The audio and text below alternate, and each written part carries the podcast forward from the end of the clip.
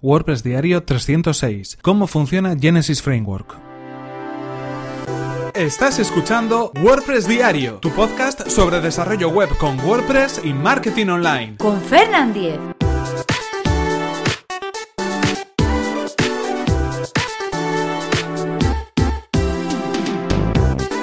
Hola, ¿qué tal? Hoy es lunes 25 de septiembre de 2017 y comenzamos con un nuevo episodio de WordPress Diario y comenzamos también esta semana que como sabéis venimos empezando durante los últimos episodios de este podcast hablando de Genesis, hablando concretamente de Genesis Framework y en este caso vamos a hablar acerca de cómo funciona Genesis Framework, qué lo hace diferente eh, en su funcionamiento con respecto de otros frameworks o de otros temas para WordPress. En este caso cuando hablamos de Genesis Framework, y ya lo hemos comentado en otros episodios anteriores, estamos hablando de que habitualmente necesitaremos, digamos, dos temas instalados en nuestro sitio web. Por un lado está el propio tema padre o el propio tema Genesis Framework, que descargamos desde la propia página de estudiopress.com, y por el otro lado tenemos los temas hijo, los temas hijo que también podemos acceder a ellos a través eh, de la propia sección de temas de, de estudiopress.com o desde otros, eh, digamos, marketplaces de temas para Genesis que puede haber creados por terceros. En ese sentido, lo que hacemos con el tema hijo es directamente modificar algunos de los elementos tanto de estilo como incluso de funcionalidades o de disposición de elementos que podemos tener por defecto con el propio tema padre que es en este caso Genesis Framework. En ese sentido, uno de los elementos que tenemos que tener en cuenta es el uso siempre y en todo momento de temas hijo, lo cual es algo pues sobre todo bastante interesante cuando hablamos de desarrollo de temas en WordPress. En ese sentido, ya sabéis que aunque se actualice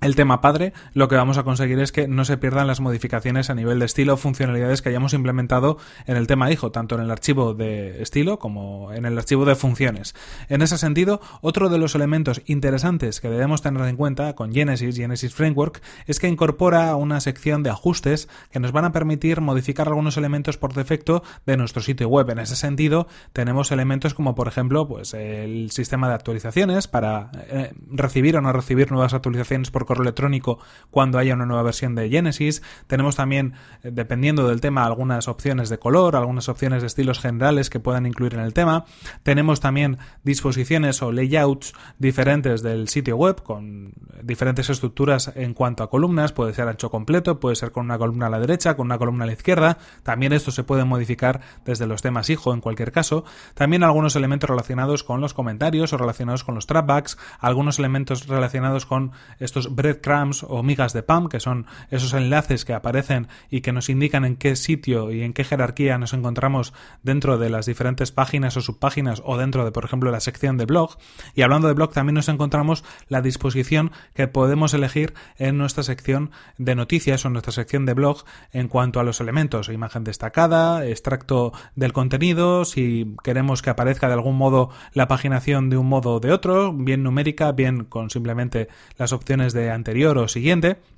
y además también nos encontramos algunos elementos adicionales en los que podemos incluir pues algunos scripts de código tanto en la cabecera como en el pie de página. En ese sentido son elementos comunes que nos van a dar algún tipo de personalización en nuestro sitio web creado con Genesis. Son opciones que bueno, por defecto nos van a funcionar sin ningún tipo de problemas, pero que conviene echarles un vistazo sobre todo al principio para ver qué podemos hacer de base con Genesis. En ese sentido, aunque nosotros actualicemos nuestro tema hijo, esas opciones van a mantenerse en todo momento activas y con la misma configuración que teníamos en un primer momento. Por lo tanto, pues es un trabajo menos que tenemos que hacer. Además, otras opciones interesantes en cuanto a Genesis. Bueno, eh, hemos adelantado un poco, pero es que los temas hijos nos van a permitir añadir nuevas funcionalidades, como por ejemplo nuevos layouts o nuevos diseños, nuevas estructuras de contenido de página. Nos van a permitir también añadir nuevas funcionalidades en esa sección general de Genesis en cuanto a personalización, algunos elementos que podamos tener como base. Y una de las cosas más, más importantes y yo creo que más interesantes y que lo definen bastante es que incorpora funciones eh, del propio Genesis, del, propio core de Genesis, que nos van a permitir facilitar eh, mucho el desarrollo de nuestro sitio web. En ese sentido, hay muchos elementos en cuanto a estructura que van a permitir modificar eh, pues cantidad y cantidad de elementos de la estructura de nuestra web para que parezca algo totalmente diferente. Hablamos de barras laterales, hablamos de nuevos widgets, hablamos de elementos eh, relacionados, por ejemplo, con la estructura de los menús de navegación, de incorporación de nuevos menús. Hablamos también de los contenidos que podemos encontrarnos eh, dentro de cada uno de los artículos o dentro de cada una de las páginas, ¿no? Como metadatos en cuanto a categorías, en cuanto a etiquetas en cuanto a fecha de publicación, en cuanto a autoría, información también relacionada con el pie de página o con los elementos o widgets que aparecen en la sección del footer, en la sección del pie de página, un montón de elementos que podemos modificar simplemente añadiendo un par de líneas de código en cada una de esas órdenes que queramos eh, realizar o queramos ejecutar de una manera muy limpia, puesto que lo que hace Genesis es crear esa serie de funciones añadidas que nos facilitan personalizar ese diseño en el que estamos trabajando. En ese sentido, es muy fácil, digamos, incorporar todas estas, todas estas funcionalidades y la verdad es que cuando aprendemos a realizarlo con uno de los temas en los que estamos trabajando, luego aplicar esa misma mecánica en otros temas es algo muy sencillo. En ese sentido, os voy a dejar eh, en las notas del, episodio una recopilación de snippets de código, de, digamos fragmentos de código que ofrece Genesis en su propia web, que yo creo que es una buena forma de empezar y ver de un vistazo todas las cosas que podemos hacer muy fácilmente, añadiendo simplemente un par de funciones en la en el archivo functions.php de nuestro tema hijo para poder personalizar esa estructura, esa disposición de elementos, ocultar algunos elementos, mostrar otros que puedan estar ocultos en nuestro tema, ese tipo de información que lo podemos hacer de una manera, yo os digo, muy sencilla y muy rápida, simplemente añadiendo algunas líneas de código. En ese sentido, ¿qué es lo que tiene de, ventaja? Bueno, pues que, como decimos, cuando aprendemos un poco a trabajar con este framework, cualquier otro tema hijo ante el cual nos enfrentemos va a funcionar del mismo modo, sigue los mismos estándares. Así que, bueno, ese trabajo aprendido en la primera ocasión nos va a servir para nuevos desarrollos y facilita mucho cambios importantes de estructura porque estas funciones mantienen la, digamos de alguna manera, la jerarquía de disposición de contenidos, el orden, la apariencia, no va a haber nada que se rompa en el diseño, sino que está todo pensado para que funcione eh, de, un, de un primer golpe, en un primer vistazo y sin tener que hacer demasiadas modificaciones. También lo que quiero añadir y completar con las notas del programa es una guía para que, bueno, eh, podáis de alguna manera ver todo lo que se puede hacer. Es un poco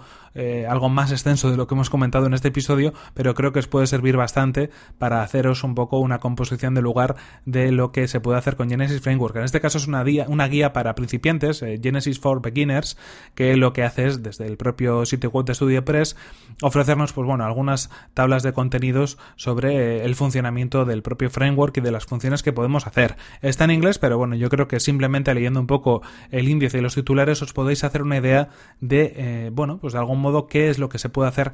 con Genesis Framework. Lo que sí os prometo es que en futuros episodios vamos a ir detallando cada uno de estos elementos que hemos comentado hoy a modo de avanzadilla para que podáis saber exactamente cómo se hacen algunos cambios, cómo se hacen algunas modificaciones de estructura o algunas modificaciones de estilo utilizando Genesis Framework. Por un lado, para explicar un poco más en concreto todo esto de lo que estamos hablando en estos capítulos introductorios y por otro lado también para que si no conocéis Genesis Framework le perdáis un poco el miedo y bueno, pues eh, lo probéis y digáis a ver qué os parece y a ver si os convence, como me ha convencido a mí a la hora de desarrollar sitios web creados con WordPress. En ese sentido, esto es todo por hoy. Aquí se nos acaba el tiempo.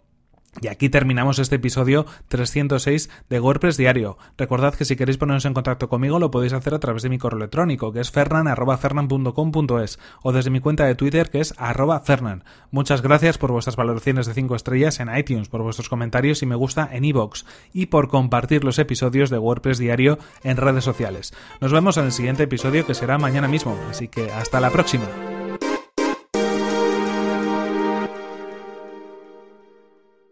Y bueno, ha sido un poco introductorio, pero es que es poco a poco, ¿no? Vamos avanzando semana a semana para no tener ahí tanto conocimiento de golpe. Mañana ya hablamos de otra cosa.